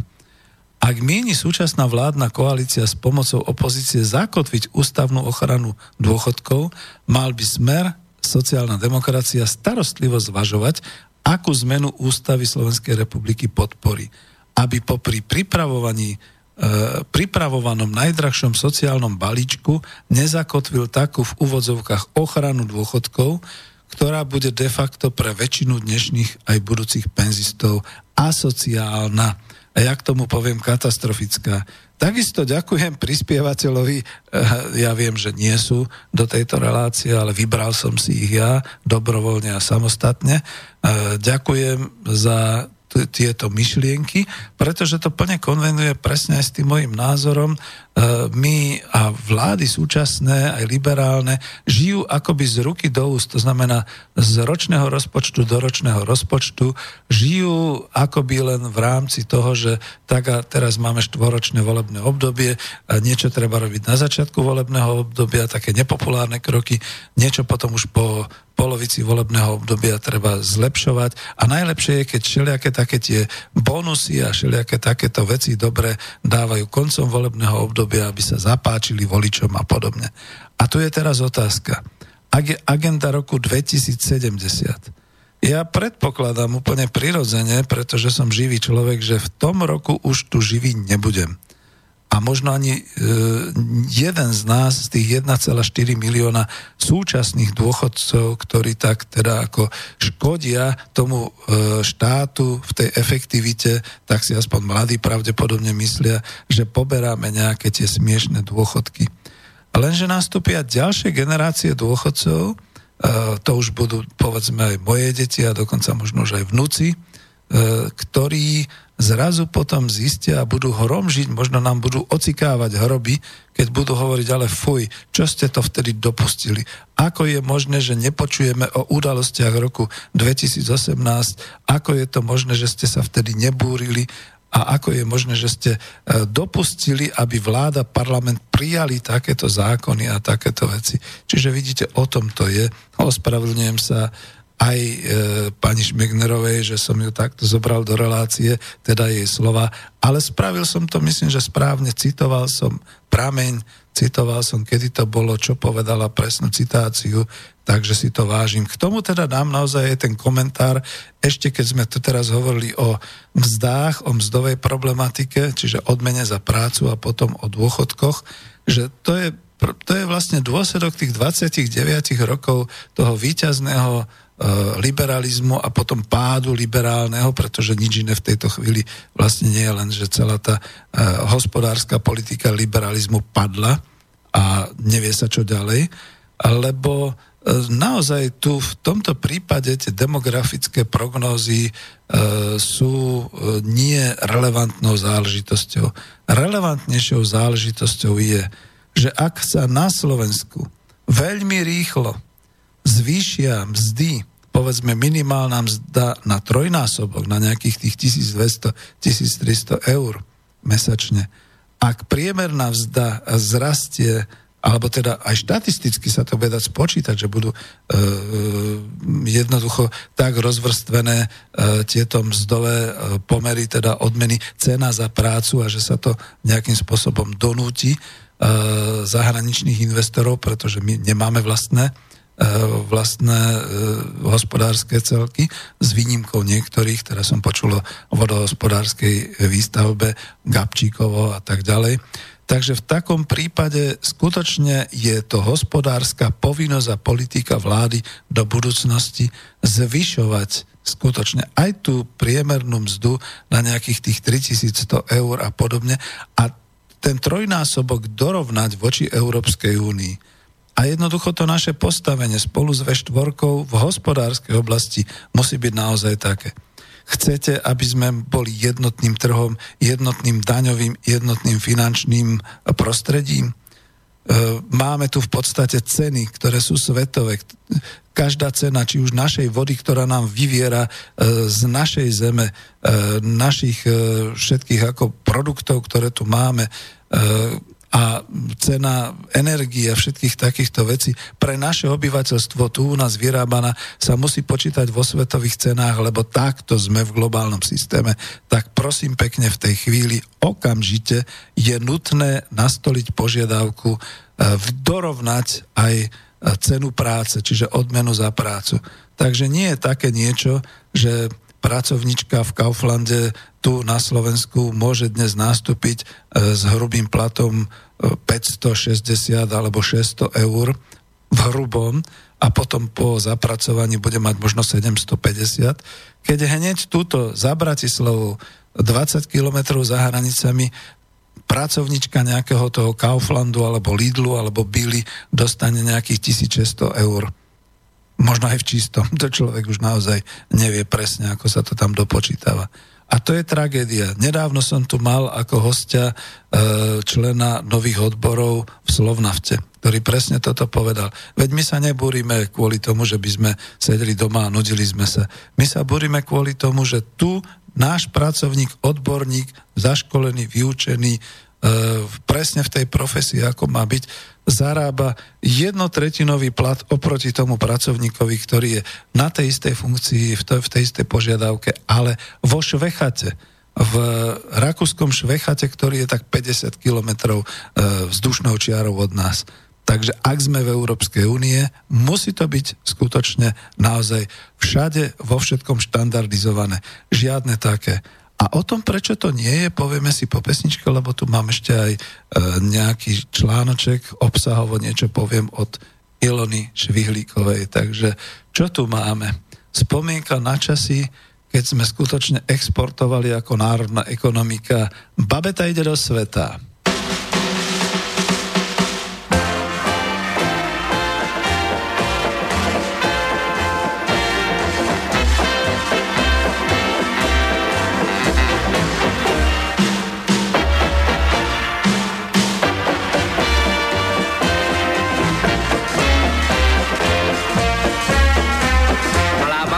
Šla do světa a krk za to dá, že ta babeta je bufleta, vždyť já a zůstal sám. Ona asi netuší, že mě solo nestuší a že bez ní se tu hloupě pletu. Chyťte tu babetu, ať je tu se mnou. Babeta šla do světa, já říkám, tak ať seš plnoletá, běž do světa a pak se zpátky vrať. Denně až se začne zpívat, budu vzpomínat a zpívat, jak ta babeta šla do světa a jak mám tu babetu rád. Babeta, až se zpátky vrátí, pozná, že chybila a bude chtít je vyplnit, co když si slíbila. Malá babeta šla do světa a tak jsem tu sám. Mě tu nechala, jak spěchala a já nevím kam. Koupil jsem si v kiosku prvotřídní rákosku a mě můj ty bože baví to, že není ta babeta, že bude byta. Babeta šla do světa a vrátí se zpět. Možná za sedm, možná za osm, anebo za padesát let. Já však čekat budu stále a pílat si budu dále, jak ta babeta šla do světa a že zpátky vrátí se hned. Babeta, až se zpátky vrátí, pozná, že chybila a bude chtít mě vyplnit, co když si slíbila, co když si slíbila, co když si slíbila.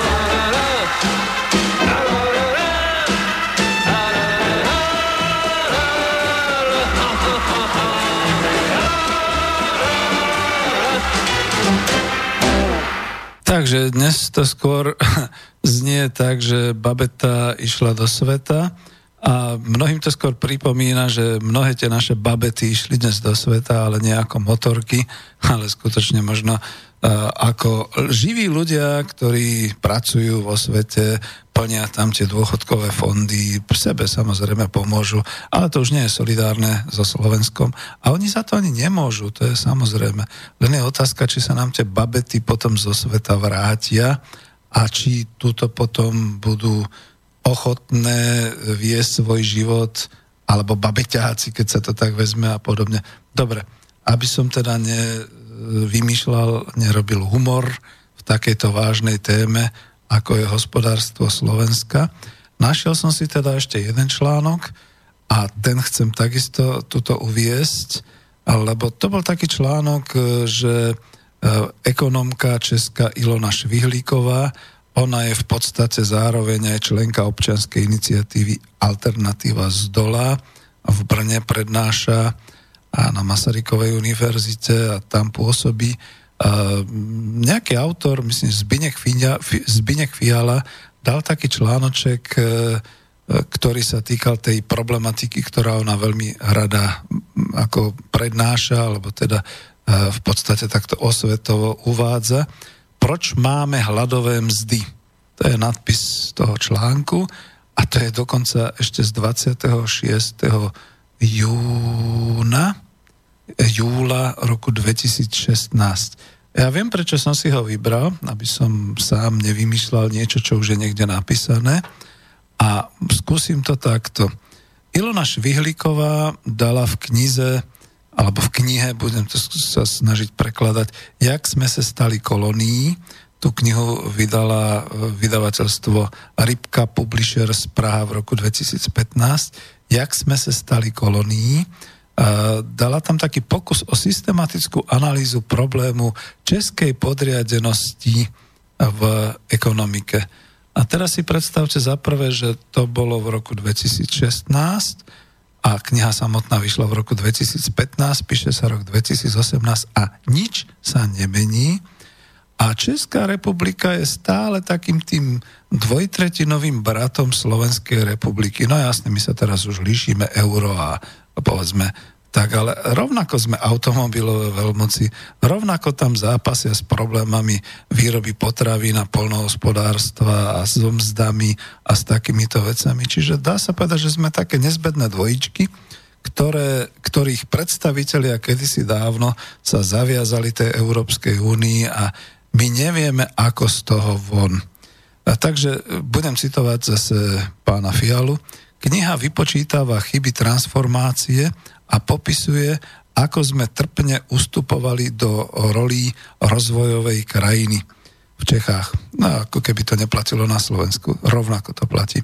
V debatách pak zaznívajú reakce posluchačov a čtenážov, ktoré doplňujú konkrétne príklady. Ešte tu sa zmiením. Viete, že na Ekonomickej demokracii myslím, že som mal takú tú jednu reláciu, kde z mikrofónu teda znela prednášky aj, prednáška aj Ilony Švihlíkovej. Ja mám na ňu kontakt, už by som ju niekedy naozaj rád privítal naživo alebo na Skype, aspoň takto v štúdiu, kde by sme sa o týchto veciach podebatovali. Už pomaly k tomu začína byť čas dôležitý. A ešte niečo som si teda vyťahol. Uh, Pri rozhovore docentky Švihlíkovej v rádiu Z prišiel mimoriadne zaujímavý dopis od podnikového ekonóma zahraničnej firmy. Vypočítava, čo všetko patrí k premene českých firiem v dojnej kravy pre zahraničných majiteľov, ale zároveň navrhuje aj riešenia. No máme poslednú polhodinku, ale skúsim ešte k tomu niečo teda dodať alebo prečítať odtiaľ.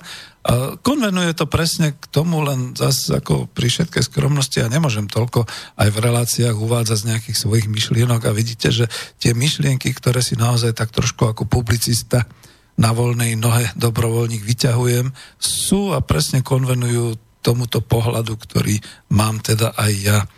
Pretože keď niekto e, napíše e, pani docentke Švihlíkovej o tom, že súhlasí a že teda naozaj je to podnikový ekonom zahraničnej firme a píše, že takto dochádzalo k premene českých firiem v dojnej kravy zahraničných majiteľov, tak si to predstavte, ako, akým pochodom sme išli my na Slovensku. Skutočne to sa predsa len aspoň zmiením, si teda tak ulejem takého vlastného bôžika, vlastnej tej pracovnej kariéry, keď som už teda dôchodca, že práve v tej slovenskej poisťovni, snad to bolo v roku deväťdesiatštyri, devätnásťstodeväťdesiatštyri, tak som sa tam tešil tomu, že som bol čerstvo, teda človek, ktorý profesionálne rozumel marketingu.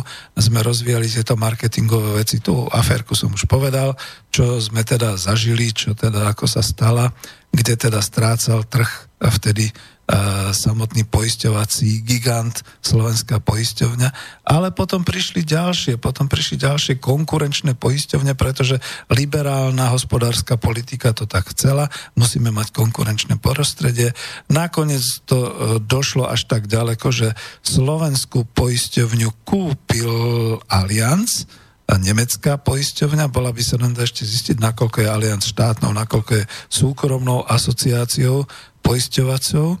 No a dneska tu máme teda Allianz na Slovensku. A potom som bol v inej fabrike, napríklad som bol v es pé pé, Slovenský plinárenský priemysel, kde som školil, kde som teda lektoroval, kde som teda učil. No, došlo to všelijakými tými privatizáciami a zvratmi tak ďaleko, že dneska to už tiež nie je slovenský podnik, že? Potom som bol v Matadore, Matador Puchov akciová spoločnosť, až do tej chvíle, keď v lete dvetisícsedem, myslím, vyšiel taký článok, že Matador rozhodne nebude v zahraničných rukách. A potom prišiel nejaký taký hospodársky článok o tom, že päťdesiatjeden percent akcií Matadoru kúpil Continental, nadnárodná spoločnosť. A ja som potom koncom roka zažil to, že so mnou teda rozviazali tú moju zmluvu a ešte teda navyše e, to poschodie v tom rakodrape, kam som chodil teda do top manažmentu, e, to už neexistovalo. Tam už sa doslova búrali steny, menili priečky, ľudia boli poprepúšťaní a poprehadzovaní a podobne. Takže som bol skutočne svedkom, čo by mohol niekto ako film natočiť, ako sa ničilo a búralo slovenské hospodárstvo, ako sme sa skutočne takisto stávali takouto kolóniou až dojnou kravou pre zahraničných investorov. No a teraz sa vrátim naspäť k tej problematike, to, čo tu teda ako... Píše sa ten hlas podnikového ekonóma. Nebudem to všetko zase čítať, ale aspoň niektoré také veci. On píše o opatreniach, ako by to mohlo fungovať. Skúsim to aj poslovenčiť, čiže budem to čítať akoby v preklade. Východzou veličinou je priemerný plat zamestnanca v Európskej únie. Ten sledujú štatistiky Európskej únie. Ešte lepšia je ovšem priemerná mzda vo firmách bez príjmov manažmentu. E, tu sa zastavím, keď som toto citoval. Áno, je to tak. My predsa máme argumenty, je to pre financ ministrov a pre všetkých okolo financií jasné, že dá sa dostať cez Eurostat a cez všetky takéto štatistiky k tým priemerným mzdám zamestnanca v Európskej únii. Dokonca aj u nás, keď priemerná mzda u nás v našich firmách, teda vo firmách zahraničného kapitálu na Slovensku, v Čechách, dokonca aj tam je možné spočítať tú priemernú mzdu a ešte lepšie by ju bolo očistiť bez príjmov, bez príjmov manažmentu, pretože manažment býva väčšinou zahraničný, alebo keď je aj náš, tak je dobre vysoko preplácaný, takže samozrejme, ak chceme teda bojovať o tie vyššie mzdy, pokračujem akoby s tým článkom a v tej, v tej, v tej hospodárskej politike okolo miest. Takže toto treba robiť. Čo ďalej tento podnikový ekonom navrhuje? Pardon. Vzal by sa teda ako európska, tak aj česká alebo slovenská hodnota miest a ich rozdiel sa môže vynásobiť počtom zamestnancov, a toto by sa stalo predmetom zmieneného vyrovnávacieho príspevku v podobe adresného odvodu do dôchodkového fondu. Ja som si ten článok predtým čítal, čiže keď vám to znie tak trošku nerozu- nezrozumiteľne, tak kľudne poviem, že vlastne je to možné vyslovene štatisticky a finančne odsledovať, aby bolo úplne jasné, že... E- dá sa už zo súčasných štatistík aj českých, aj slovenských vykonať ten rozpočet, ten prepočet na zamestnancov a na nejaký taký ten tzv. Vyrovnávací príspevok v podobe adresného odvodu do dôchodkového fondu. On ten dôchodkový fond považuje za záležitosť, povedzme, dlhodobú, ktorá sa hneď dá rozbehnúť, pretože to nebude priamo mzda pracovníkovi, ale bude to odvod do štátneho rozpočtu, do dôchodkového fondu. Vidíte, ako sa pekne spája agenda, ktorú hovorí Braňo Ondruš o zvyšovaní miest a ktorú hovorí Šmögnerová o nutnosti dávať si pozor na to, čo bude s našimi dôchodkami v tej agende dvetisícsedemdesiat. A tuto veľmi konkrétny pr- pracovník hospodárskej sféry e, vie dať návrh na to, ako by sa to dalo spočítavať. On hovorí, že ten vyrovnávací príspevok nebude ťažké kontrolovať v dnešnej elektronickej dobe, kde možno snadno odsledovať, koľko ktorá firma a ktorým zamestnancom prispela na dôchodok.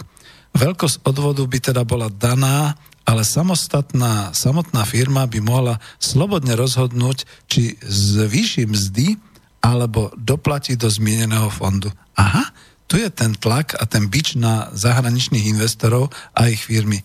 budú mať na výber, buď zvýšia mzdy zamestnancom, alebo doplatia do toho zmieneného štátneho fondu. Výborne. Budem čítať ďalej. Uh, iná alternatíva bohužiaľ neexistuje. Zahraničné firmy sem prichádzajú doslova nás vysať a ak to nepôjde, tak kľudne odtiahnu. Uh, najlepšie, ak im vláda dá daňové úľavy, preto hovorím, nech si idú, to je názor toho podnikového ekonóma, nech si idú na druhú stranu, vyššie príjmy podnieti, podnietia záujem našich občanov o vlastné podnikanie a mnoho z nich, ktorí sú v zahraničí, sa vrátia domov. Napríklad, ak budú vyššie príjmy, potom sa vrátia domov aj tie profesie ako lekári, zdravotné sestry, jednoducho ľudia, ktorí niečo poznajú a ktorí teda nechcú v zahraničí robiť kdesi e, v, vo svete gastarbeiterov. Ešte to tu mám, čiže ešte budem čítať. E, prečo to tak uvádza? On potom už neuvádzal ďalej. E, ja si myslím, že bude dobre, keď pani Ilonu Švihlíkovú konečne získam do relácie. Uh, tuto potom sa píše aj v tom článku Zbinku Fialu, uh, Zbinku Fialu, tak správne. Tieto spoločnosti, teda zahraničné, sú pritom predsa vysokoziskové, do ich čela je menovaný buď, tak on to píše na české prostredie, buď český manažér, ktorý tu robí špinavú prácu za relatívne smiešný zahraničný plat, alebo je firma riadená priamo zahraničným prokuristom, jednateľom či iným manažérom. V mnohých prípadoch sa nejedná o odborníka svetového formátu, ale o druhoradého zamestnanca alebo mladého, málo skúseného manažéra, tzv. Čarodej druhej kategórie. To stále ešte citujem ten článok a ja k tomu dodám, my to na Slovensku voláme šuplikantov, teda takých, ktorých už nevedeli umiestniť, tak ich posunuli pre neschopnosť do zahraničia, aby tam riadili firmu. Výrobky, to už citujem, ktoré tieto spoločnosti produkujú, sú na úrovni zahraničných firiem a mnohokrát sú vyrobené s ešte väč- vyššou produktivitou. Odtiaľ sú vyvážané do materských krajín, do materských firiem, kde sa buď iba prebalujú, alebo vôbec nie, odosielajú sa ku konečným zákazníkom za svetové ceny. Avšak z Čiech odchádzajú len ako tzv. Výrobné ceny, skreslené, stlačené, bez veľkej pridanej hodnoty, e, aniž teda, ani ako keby to český štát dvadsať rokov nejako riešil. A bohužiaľ, s týmito transferovými cenami to nie je ani dnes, ako by to správne malo byť. E, naozaj sa za to ruku dám do ohňa, že to platí aj na Slovensku. A tuto vidíte, mám spriaznené duše. Toto napísal človek z podnikovej praxe, čiže kľudne poviem kolega, s ktorým si rozumiem, že je to skutočne tak.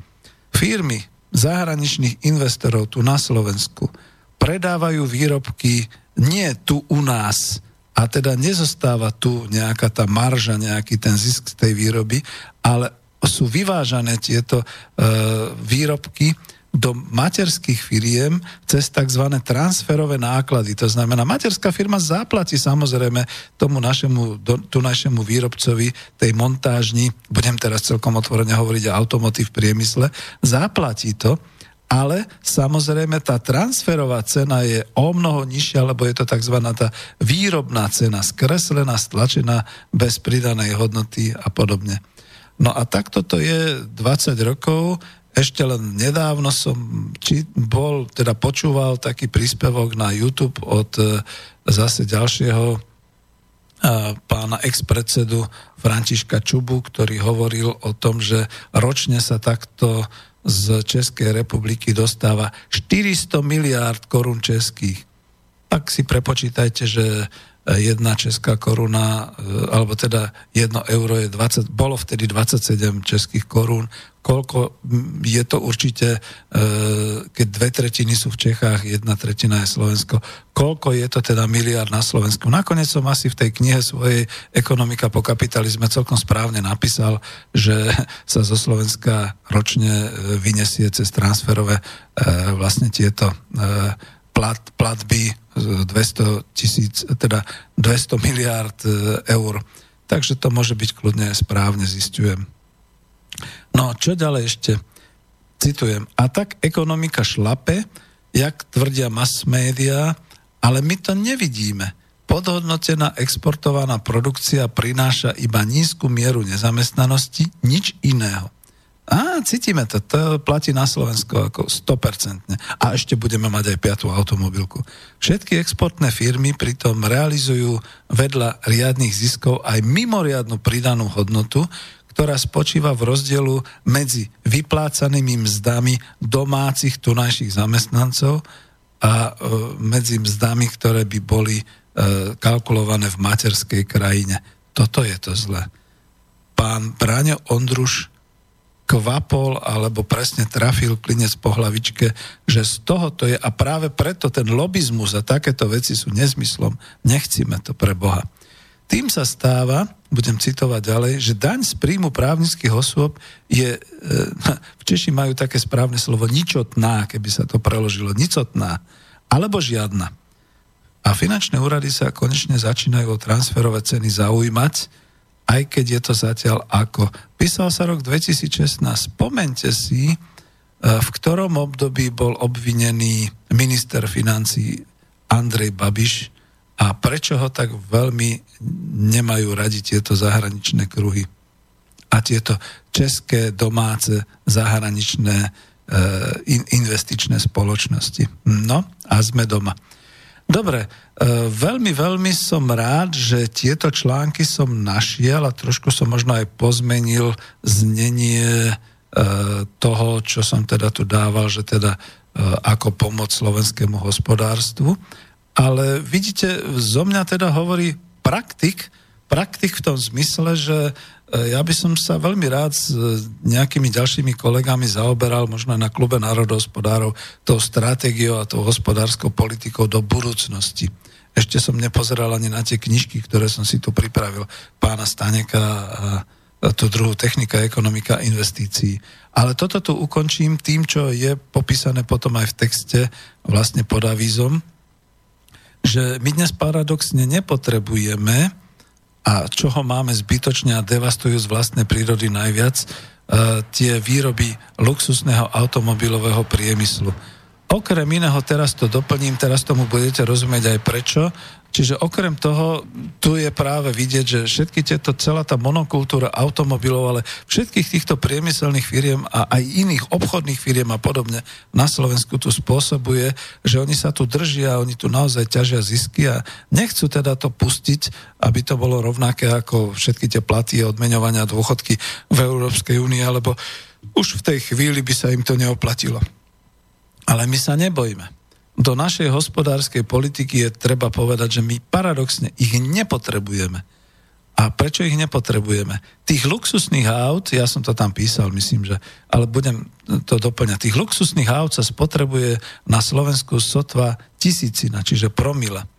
A, a tak, aj tak všetky vozidlá nákladnej, špecializovanej verejnej hromadnej dopravy sa musia importovať vo svetových cenách zo sveta, lebo my ich tu nevyrábame. Z celej monokultúry automotív výroby máme akurát tú výbornú štatistiku pre hrubý domáci produkt, ale tržby a zisky majú zahraniční investori. Slovenské vlády udržujú celé areály tých strojárskych, kovoobrábacích a rôznych chemických výrob pre celý tento zbytočný automotív priemysel.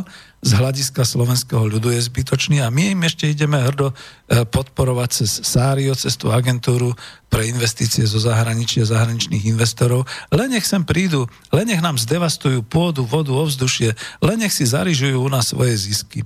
Hrozí, že rastu po ich odchode zostane iba zdevastovaná krajina. Vyčerpané prírodné zdroje, áno, to sú tie zničené pôda, odhrnutá ornica, pošpinené, vyčerpané e, podzemné vody a vôbec vodné zdroje Slovenska, ktoré sú používané na technickú vodu, omývania, čistenia a chemických procesov pri výrobe automobilov, tak ako to podľa ekonóma Petra Staneka, to je z tejto knihy, e, ktorý hovorí, že ide o virtuálnu vodu. To je merateľ spotrebovaných hektolitrov pitnej vody na technickú výrobu napríklad pri automobiloch alebo pri akejkoľvek strojárskej výrobe. Paradoxne, my dnes i tak lacnejšie dovážame pre vlastný priemysel a mnohé aj vlastné výrobné potreby a technologické procesy to, čo potrebujeme. Lenže my ten priemysel už ani nemáme. Zanikol textilný, umiera obuvnícky, zanikli sklárske, drevárske, stavebné klasické výroby. Kde si na okraji živoria chemické a spracovateľské výroby obsluhujúce celú spotrebiteľskú výrobnú oblasť a spracovanie čohokoľvek, čo si zmyslíte. Do toho ani investovať štát nemusí. Čo ale potrebujeme a kam chceme, to je tá hospodárska politika, na ktorej trvám.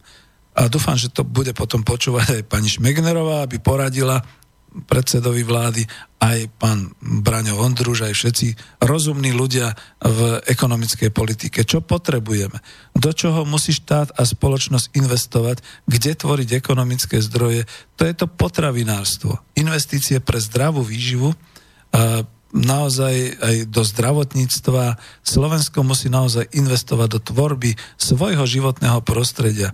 Teda do všetkého, čo sú vody, lesy, pôda, hory, prírodné areály, čo je našou otázkou prežitia, pretože investovať treba aj do výroby energie, do spracovania energií.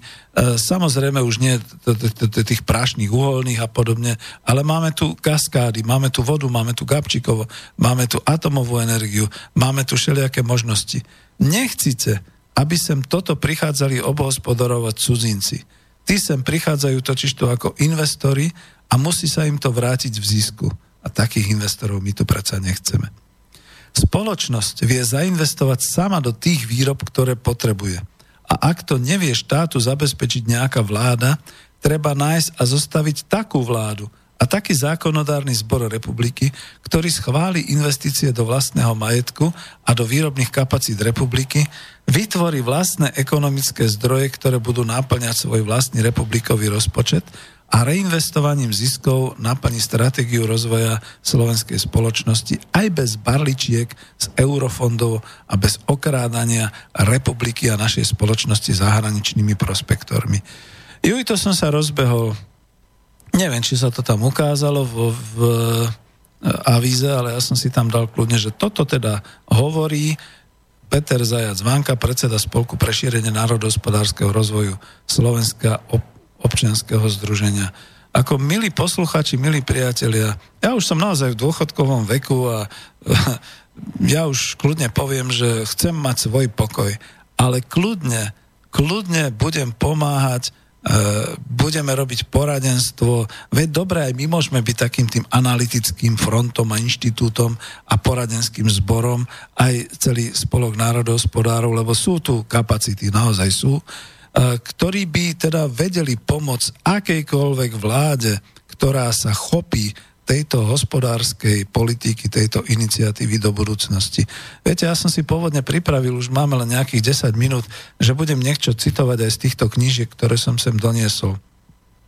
Pochopil som ale, ja som potom, po tom otvorení som chcel teda rozdiskutovať aj také veci, že čo vlastne, povedzme, v štvrtej kapitole píše Peter Staněk, čo je to hospodárska politika, vymedzenie pojmu hospodárska politika, všetky takéto veci, pardon. Po prečítaní som ovšem zistil jednu zlú vec. Jednu zlú vec, jednu zlú paradigmu. Vždy sa všetky tieto hospodárske politiky riešia na základe súčasného sociálno-politického hospodárskeho režimu a na základe toho, aká je súčasnosť, aká je politika v súčasnosti smerom do budúcnosti. To potom spôsobuje to, že ja to nazývam skrášľovanie kapitalizmu a že jednoducho aj tie vlády, aj ten smer sociálna demokracia iba skrášľujú ten kapitalizmus, pretože neuvažujú ponad daný režim kapitalistického výrobného a finančného systému. Jednoducho to ich nepustí, pretože ich nepustia títo naši vedátori. Prepáčte, pán profesor Peter Staněk, až sa hanbím, že to poviem, ale jednoducho aj toto bola tá stratégia z roku devätnásť deväťdesiatšesť. Nemáte tu jedinú vetu, ktorou by sa dalo pozrieť ponad tento hospodársky systém kapitalizmu, ponad tento režim. Ja viem, to bolo v roku devätnásť deväťdesiatšesť, v roku dvetisícšesť, aj v roku dvetisícšestnásť a aj v roku dvetisícosemnásť. Už pravdepodobne aj vy máte iný názor na vec a na svetový vývoj.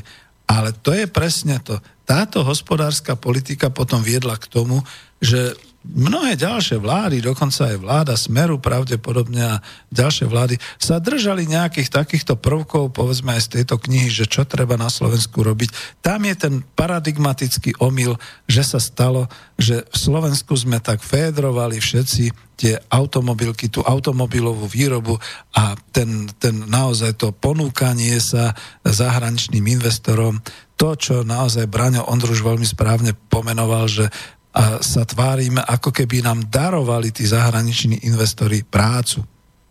Pričom oni veľmi dobre vedia, že pre nich je práca náklad a musí im doniesť trojnásobný, donáša im trojnásobný zisk, už len z toho hľadiska, že máme trojnásobne menšie tie platy a odmeny a mzdy a cena práce je trojnásobne nižšia ako povedzme pár kilometrov na západ našich hraníc a podobne.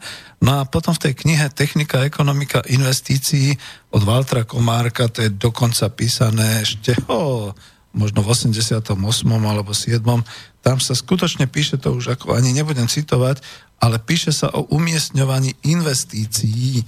A umiestňovanie investícií je jeden zo základných, uh, povedal by som, hospodárskych plánov a politík každej vlády a každej spoločnosti a krajiny. Uh, my skutočne sa nemusíme báť z nášho uh, štátneho rozpočtu vyčleniť investície do vlastných, do organizovania vlastných podnikov, či už to budú podniky, povedzme naozaj e, národné podniky, alebo štátne podniky, alebo dokonca na komunálnej úrovni občianske podniky. E, teraz je zákon o sociálnych podnikoch, sociálnom podnikaní, či to budú zamestnanecké samosprávy. Viete prečo? Z jedného základného dôvodu. To je vlastníctvo, na ktoré budeme mať dosah.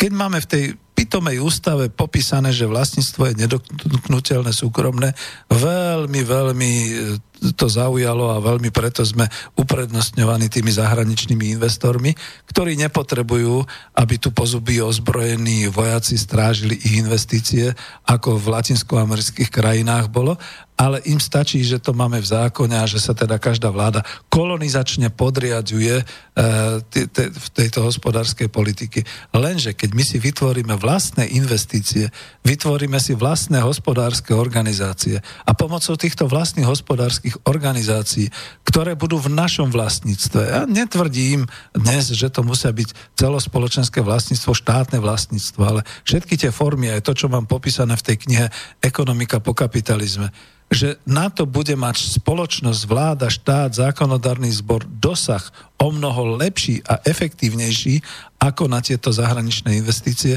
V tej chvíli je úplne jasné, že v tom kolobehu, v tom motore ekonomiky, tak ako popisuje a popisoval to na viacerých reláciách profesor Husár, že jednoducho tam v tom kolobehu sa budú vracať štátu do štátneho rozpočtu všetky tie peniaze, tie financie z hospodárskych výsledkov týchto podnikov, či to už bude vo forme daňových, odvodových alebo podobne. Nikto sa tam nebude hrať o fazulky, že budeme robiť nejaké transferové prevody do materskej organizácie alebo budeme to predávať do zahraničia za výrobnú cenu a tamto potom zrazu získa takú tú uh, super cenu, tú, tú exkluzívnu a všetky takéto veci.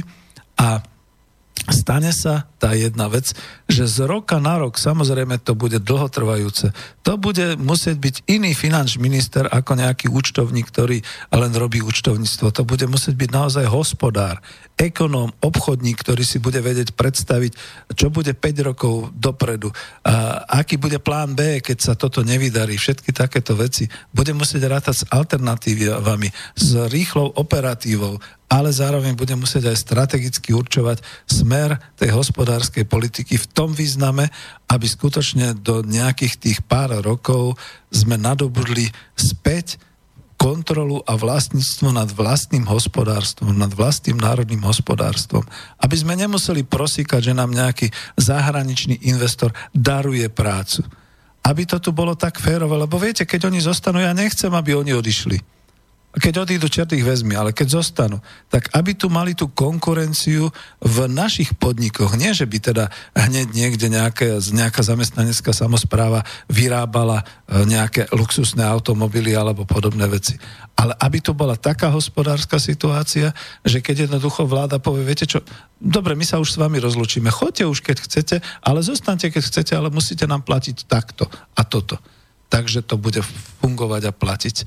No ja vidím, že urobil som druhý diel, čo potrebuje slovenské hospodárstvo a ešte stále som neprešiel všetky témy a dokonca mi prepáčte, pokiaľ ste náhodou aj písali na maily, až teraz budem mať šancu si to pozrieť, takže to možno urobíme už aj tretí diel. Je, o tri minúty končím, takže urobíme to asi tak, že skúsime dať už len pesničku. A mám tu na výber niekoľko, ale znova dáme takú tú krásnu romantiku. Takže lúčim, pardon, lúčim sa s vami. Ďakujem za pozornosť. Linkujte, počúvajte, píšte, premýšľajte, premýšľajte o hospodárskej politike, pretože o dva roky sú tu voľby a budeme potrebovať skutočne vzdelaných a rozhľadených ľudí, ktorí povedia, buď to bude takáto hospodárska politika, alebo choďte preč. Ďakujem pekne, do počutia.